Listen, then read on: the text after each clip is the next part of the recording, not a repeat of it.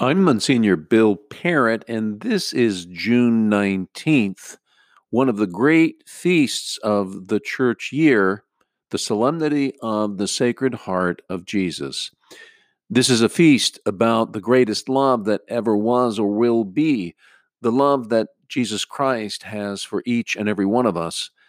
This love is an important part of the faith that even we Christians tend to overlook or underappreciate.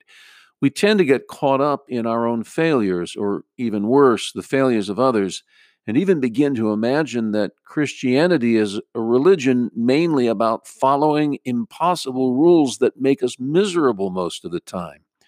But nothing could be further from the truth. Christianity is first and foremost a relationship with the living God through the person of Jesus Christ. Rules are part of it, but they're at best a distant second. Relationship is always first. And in that relationship, we are loved beyond measure. We are loved perfectly. We are loved forever. Nothing we do will make Jesus stop loving us. We do not deserve or earn his love. The love of Jesus for us simply is. Jesus is not a stern judge waiting to crush us if we break his rules. Quite the contrary, he literally died trying to save us from ourselves. He is the best friend we ever had or will have, trying to help us realize our potential and live joyful, meaningful lives. The real problem in our relationship with Jesus is that we so often reject his love.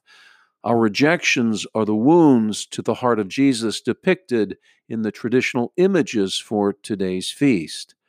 Yet, even the possibility of rejecting the love of Jesus is a sign of his love. Jesus loves us so much that he gives us the freedom to reject him, to say no to him forever.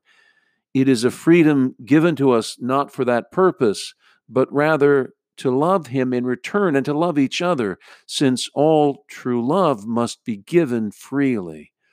But once that freedom for love is given, it creates a space for rejection. In our better moments, when we accept the love of Jesus and glimpse just how much we are loved, we discover the inner peace that today's gospel for this feast describes. Hear the words of Jesus again Come to me, all you who labor and are burdened, and I will give you rest. Lord Jesus, we are certainly burdened in our troubled times. Please help us find rest and peace in the love of your sacred heart.